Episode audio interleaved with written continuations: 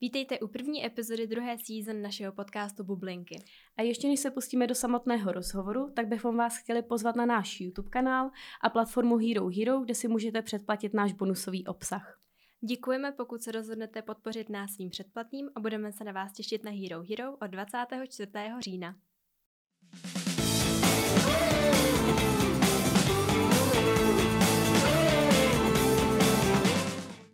Vítejte u další epizody našeho podcastu Bublinky. Moje jméno je Adel. Moje jméno je Alex.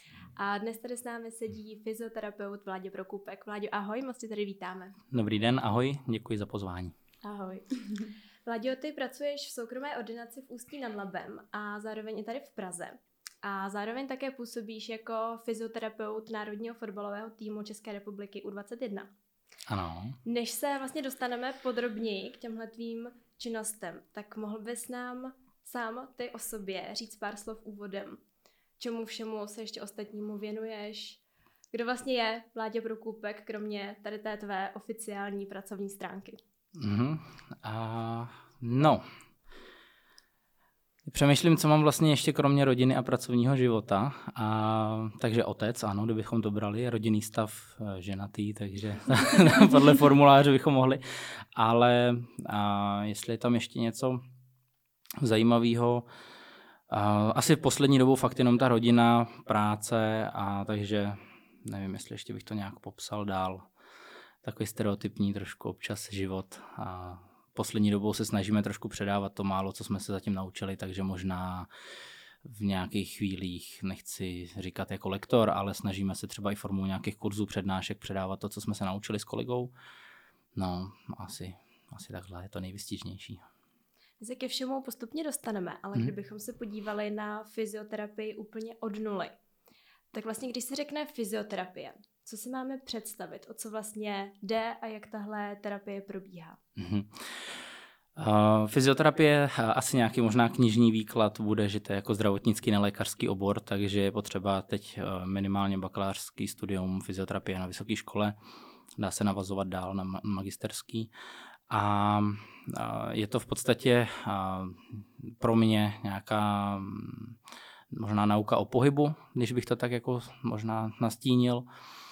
A, a Není to ale jenom o tom pohybu. My se třeba rádi zabýváme i třeba nějakýma viscerálníma potížema, to znamená nějaké orgánové souvislosti.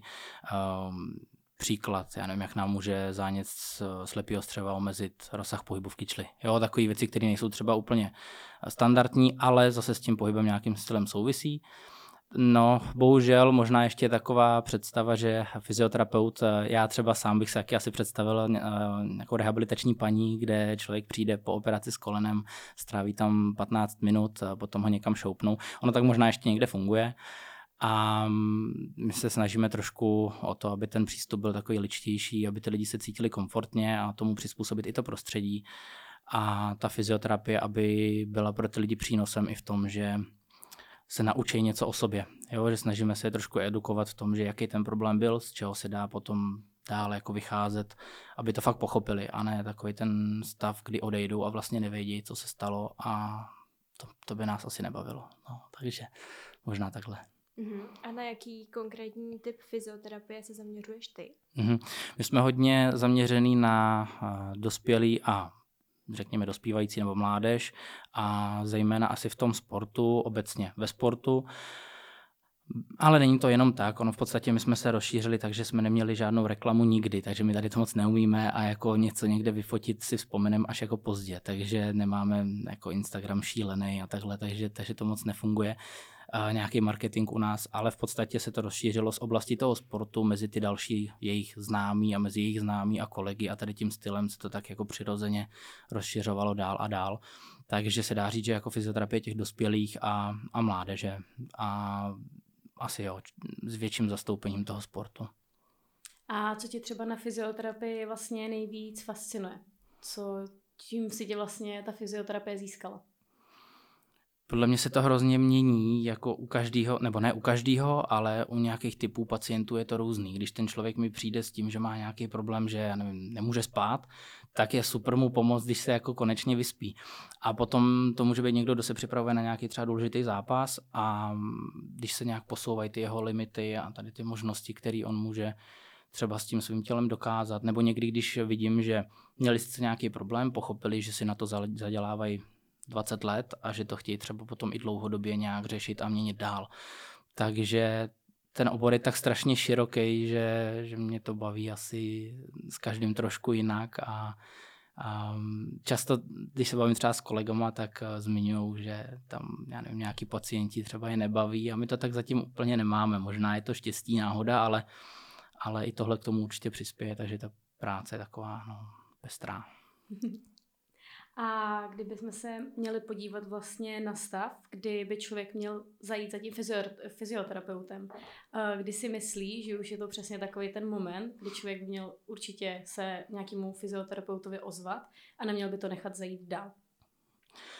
A těžko se tohle to posuzuje. Když samozřejmě člověk už je ve stavu, že nemůže spát, tak často už do toho zapojíme i doktora, se kterým spolupracujeme, protože už to může být fakt situace, která je jako těžká ale eh, pokud to bude člověk třeba i jako hobby sport, to mě vždycky pobaví, že eh, přijde mi třeba nějaká paní, to hobby sportovec, jí, já nevím, třeba 35 let a řekne, že chodí tak občas běhat, třeba každý den 5-7 kilometrů. A já říkám, víte, kolik třeba ty sportovci naběhají v týdnu, jakože to máte podobné množství a oni mají k dispozici maséra, fyzioterapeuta, doktora, sauny, výřivky a v 35 končí mrtví a startují novou kariéru. Jo? A vy tady v 35 se divíte, že máte nějaký problém. Takže uh, od nějakých lidí, kteří se rádi, rádi hejbou a třeba chtějí i preventivně znát nějaké věci, jak něčemu předejít nějakému problému, přes, uh, máme tam děti, který, nevím, třeba 12-13 let mají už docela třeba vážný potíže z vazy v koleni a Uh, u těch se dá říct, že už třeba mohli s tím začít, když jim byly 3-4 měsíce jako miminka. Jo. Takže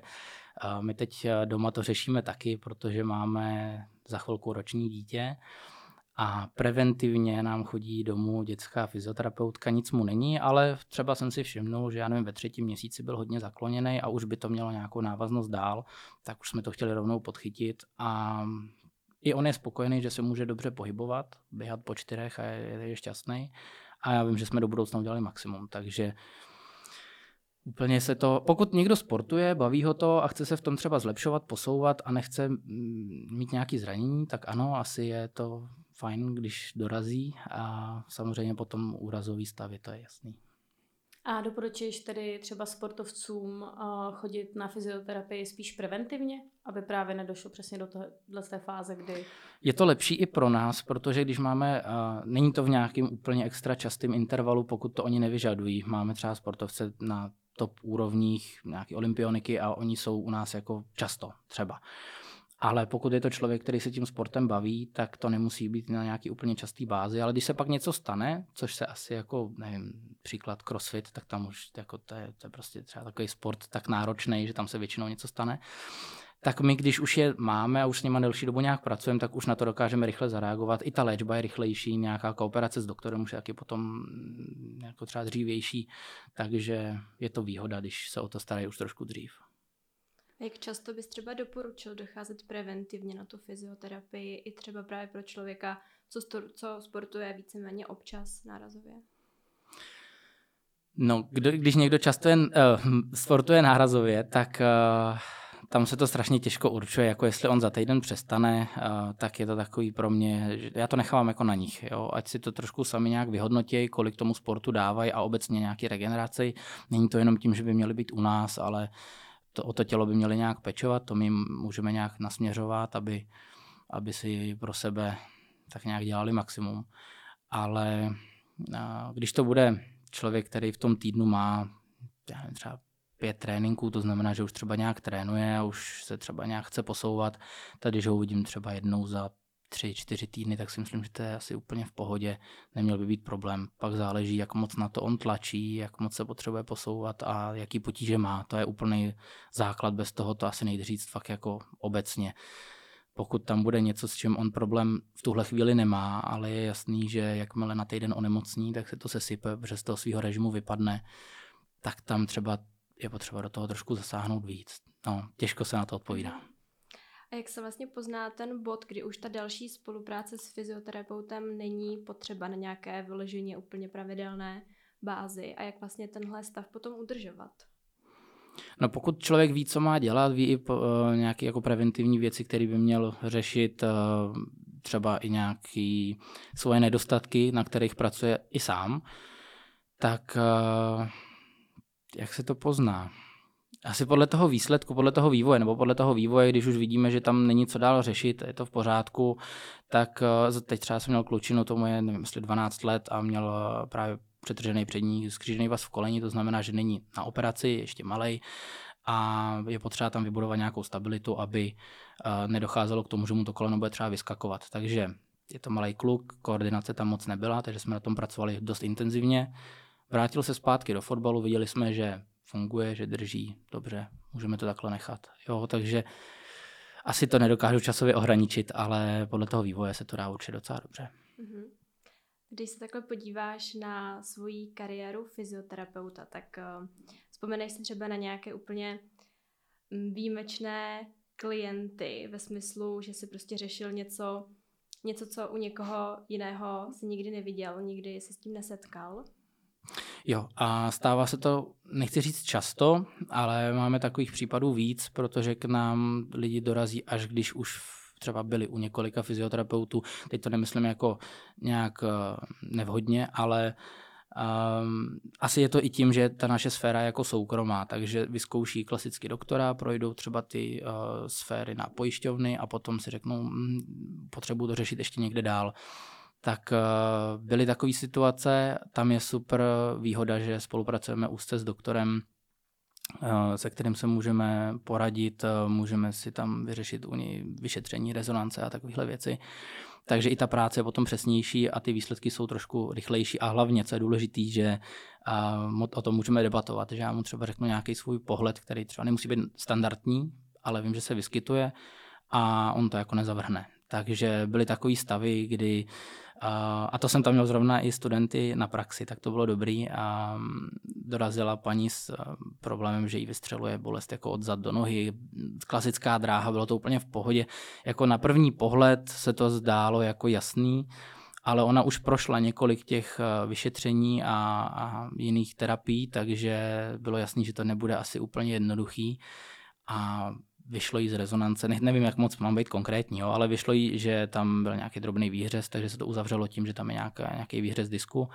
A v podstatě byl problém, že, že ta, ten problém byl úplně někde jinde a dokázalo se to jako vyřešit, ale bylo to přesně o tom, že s doktorem jsme se poradili, on tomu jako naslouchal, udělalo se nějaké vyšetření, trošku se to upravilo a, a dalo se s tím nějak pracovat. Ale bohužel tohle zase tak častý není. Jo, že, že máme štěstí i na ty lidi kolem sebe, že si takhle můžeme pomoct a nějak to probrat. Kdybychom se teďka přesunuli vlastně k oblasti studia, tak si vlastně studoval Univerzitu Jana Evangelisty Purkyně v Ústí nad Labem. A jak na své studium vlastně vzpomínáš a jak moc bylo pro tebe náročné?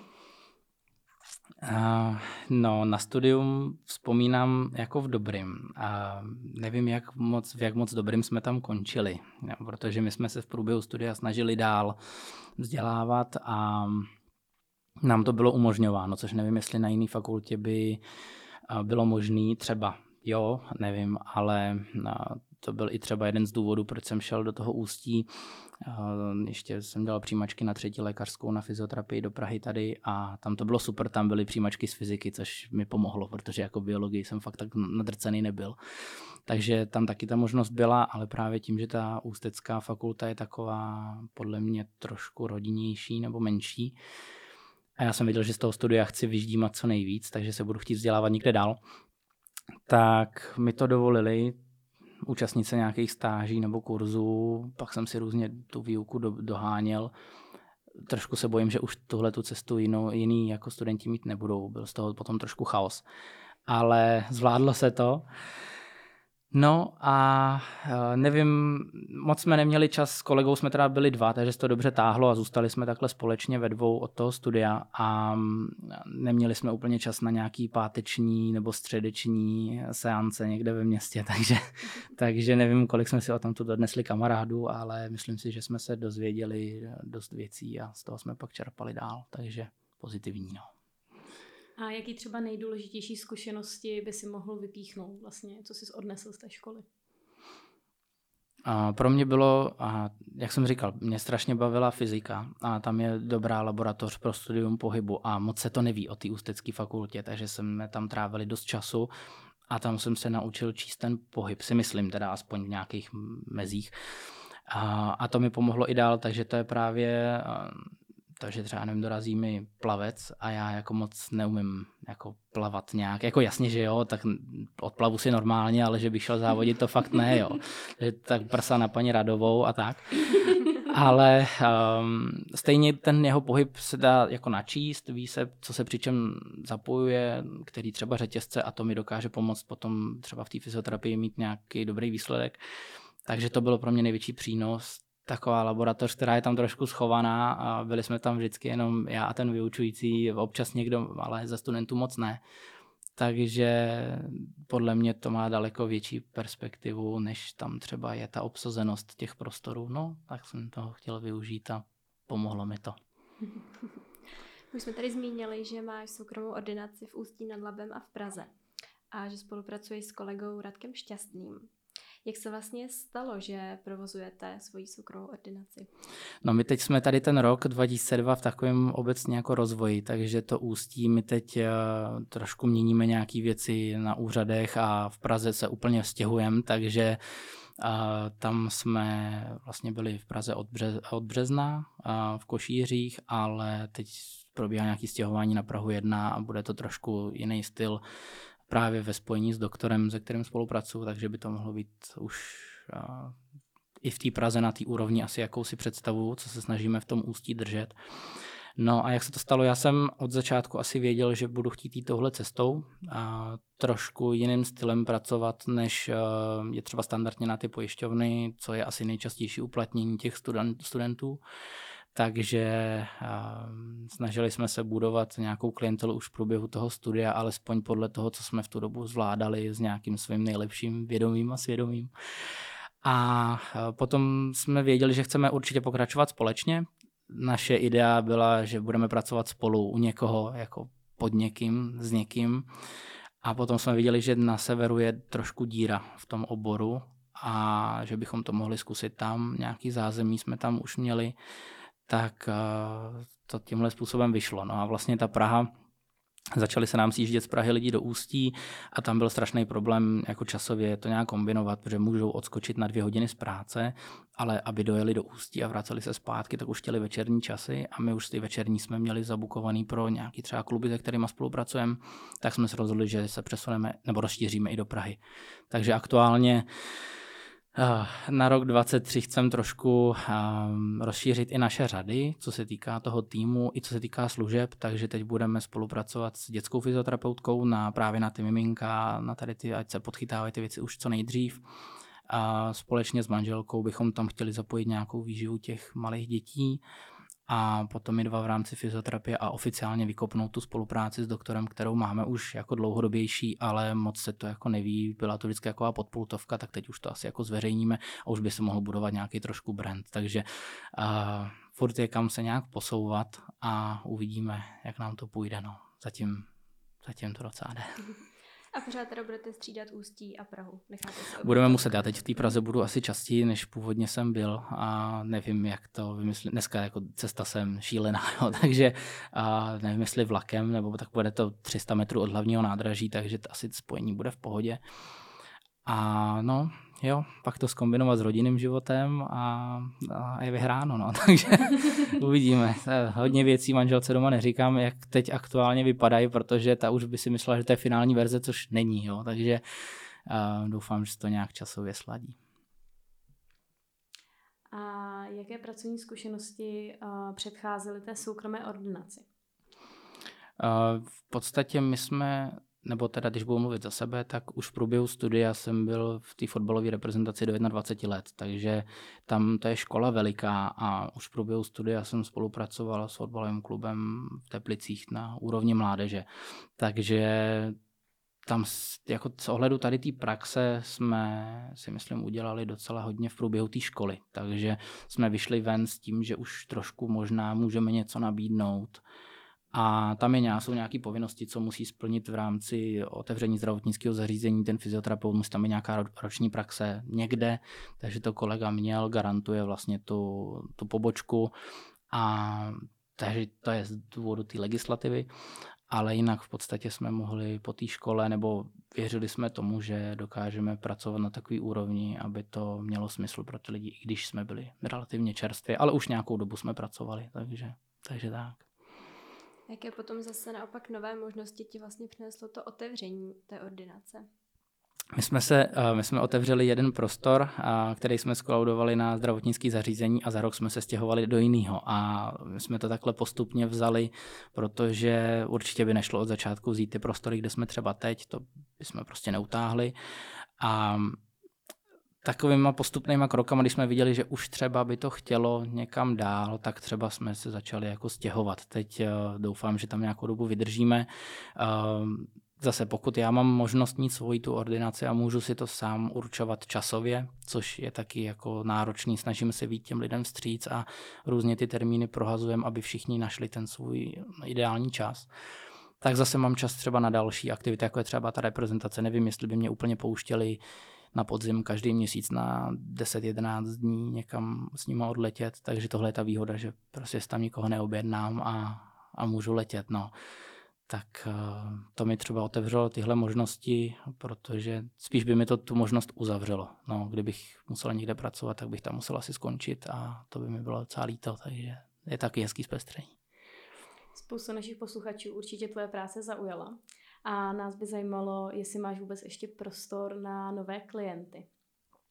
Hmm, vždycky se bavíme s doktorem, klientů není nikdy dost a, a já jsem potřeboval od něj, aby mi vzal nějaký lidi vezmu trošku ze široka. A říkal, tak ať dorazí ve středu v 6. Říkám, tak jo.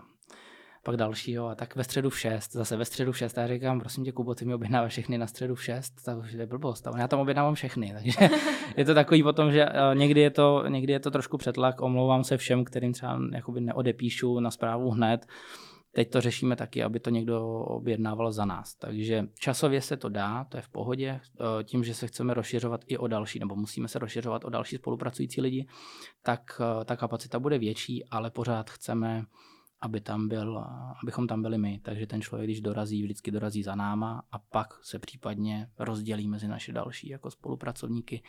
Takže nechceme jít úplně na kolej toho, že sice tam budeme jako my, ale ten člověk se k nám nedostane to vůbec. Takže jo, prostoru je vždycky dost a uděláme to vždycky tak, abychom mohli pojmout co nejvíc těch lidí. Takže kontaktovat můžou přes vaše webové stránky a potom přes mobil nebo a no, nejjednodušší je, když zavolají na ten telefon, co tam je. A my nechceme moc rezervační nějaký systém, protože já, tím, že máme hodně klientely, který je to v podstatě jedno, v kolik dorazí, že mají dopoledne nějaký trénink a odpoledne mají volno a já ho dám odpoledne ve dvě a pak tam bude někdo, kdo fakt jako do jedné pracuje a potřebuje ve dvě, protože pak třeba zase od tří je někde jinde, tak já mu můžu zavolat a přehodit to na jindy, jemu to nevadí, dorazí trošku v jiný čas a já tam můžu toho člověka, který jinou volbu nemá. Takhle v tom rezervačním systému by viděl, aha, tady je plno, tak já to zkusím za týden. Jo, tam je taky plno, tak, já to, zkusím, tak to nedává moc smysl. Nebo my to tak nechceme. Bylo by to jednodušší, že bychom viděli, že ano, je tam plno na nějakou dobu dopředu. Pak jsou zase akutní stavy, kdy fakt to hoří a snažíme se do dvou dnů ten termín těm lidem vymyslet, sice to bude něco šíleného v 8 večer, v 9, ale aby tu možnost měli, aby se to začalo řešit. Takže no, nejlepší asi tam na ty telefony, co tam jsou, a případně asi ten Instagram tam docela jako komunikujeme s těma lidma, no, tak asi takhle. E-maily radši ne, to, to je zlo. Tam to všude zapadne. Mm. A jak dlouhá je zhruba čekací doba, pokud to není vyloženě úplně akutní problém, který opravdu hoří? No, já si říkám vždycky, když už ten člověk nás kontaktuje, tak už tak nějaký ten problém má. Akorát to třeba nechce přiznat, jo, takže se snažíme ten týden 14 dnů max jako mít, když jsem někde z reprezentací, tak se to hold posune, ale snažíme se to takhle udělat, my fungujeme 7 dní v týdnu, se dá říct, takže občas si dáme nějaký den volna, tak uh, ty víkendy třeba, tam se to dá různě natahovat a tak, takže říkám, čas jako je, pak jde o to samozřejmě, abychom my vyvážili nějaký rodiny a tady ty, tady ty věci, ale no, dejme tomu týden 14 dnů. Mě ještě teďka napadlo, jestli bychom se mohli ještě na moment vrátit vlastně v té fyzik, té fyzioterapii obecně. A jaký vlastně potenciál ty vidíš ve správné fyzioterapii? Co všechno vlastně může přinést tomu člověku? Mě se na to teď ptal uh, jeden pán, se kterým máme docela, docela fajn vztah, ale v rámci jako ty budovy, kde bydlíme. Takže uh, jeho dcera snad chce to jít studovat ten obor a jestli si myslím, že to má perspektivu do budoucna, jak to vidím a že jemu je to sympatický. A já si myslím, že ten boom té fyzioterapie ještě teprve přijde, že to bude třeba, nevím, to může být 3, 4, 5 let, Protože už mi tak připadá, že už to není jenom v tom sportu, že ty lidi vědí, že něco musí ze sebou dělat, ale už i ty lidi, kteří sedí v těch kancelářích a vědí, že není to úplně ideální a že vlastně i ten osmihodinový set je vlastně taky zátěž, tak eh, že, pro, že tomu tělu musí něco vracet a že se pak jako cítí třeba líp a můžou třeba víc fungovat. Jo. Takže takové roviny jsou dvě, co my asi máme. Jedna je teda ta sportovní a druhá je taková, řekněme, hodně kancelářská nebo, nebo manažerská, kde jsou pořád v autě třeba nebo tak. A a oni z toho můžou čerpat právě to, že se budou cítit třeba líp. Jo? Že, takže já si nemyslím, že to je už nějak jenom zaměřený nějakým úzkým směrem, jako to bylo třeba v dřívějšku a tím pádem i do budoucna víc a víc lidí na to může přicházet. Potom jde o to, jak se třeba odlišit od těch jiných fyzioterapeutů, čím třeba nějakýma technikama, postupama. To stejný teď třeba u těch malých dětí si myslím, že ty mámy mají tolik informací k dispozici, z čeho můžou čerpat, že když tam bude právě nějaký dobrý fyzioterapeut na ty děti, a dokáže jim to nějak předat a schrnout, tak taky to má potenciál obrovský. Když bude, já nevím, zase někdo chtít v nemocnici pomáhat tady tím stylem, tak jako určitě nemocnice bude plná vždycky, takže já si myslím, že ten, ta, ono se i zmiňuje, že uplatněnost je asi 100%, takže v podstatě ten fyzioterapeut může po škole začít pracovat, určitě se nemusí bát o práci, ale uh, často to tak není, bohužel, že třeba mění obory, vystudujou a jdou úplně někam jinam, takže to je potom trošku škoda. No. Ty jsi zmiňoval, že jednak k tobě vlastně lidé většinou chodí, když už je potom nějaký akutní problém. A jednak, eh, že dorazí, když už třeba prošli nějakou řadou jiných mhm. fyzioterapeutů. Mm-hmm. Stává se ti často, nebo stává se ti obecně, že mm, k tobě chodí lidi, kteří vlastně prošli nějakou, nechci to říct, sebe to vyznělo špatně, ale jako nějakou špatnou fyzioterapii která vlastně přinesla nějaké jako negativní dopady a ty to potom musíš, řekněme, jako napravovat? To asi, asi ne. Jako já si myslím, že při nejhorším to jenom trvá trošku díl. Mm-hmm. Jo, že třeba jsou po nějaké operaci, jo, takhle. A ano, samozřejmě jsou situace, kdy ten postup mohl být jiný a potom třeba ten člověk má nějaký i třeba nevratný změny, takže potom musí třeba na reoperaci a tady ty věci, aby prostě se dostal do nějakého rozumného stavu a dá se říct, že tam asi bylo něco špatně předtím, ale to je tak, si myslím, nedohledatelný nebo nekonkrétní, že spíš většinou je to o tom, že se zpomalí ten návrat těch lidí zpátky a, a nebo tu bolest už mají tak dlouho, že to prostě postupně řeší dál a dál s někým a pak se to snažíme nějak uplácat my. bábovičku takhle. tak, do sebe tak, rozpadlo. tak, tak. Ale ta forma toto zachrání. Ta forma toto zachrání. forma, musí, forma, forma musí být. Tak jo, tohle by byl teda konec naší první části, která Dobře. bude teda veřejně na Apple Podcast, na Spotify a na YouTube. A teďka se přesuneme do části, která bude na Hero Hero.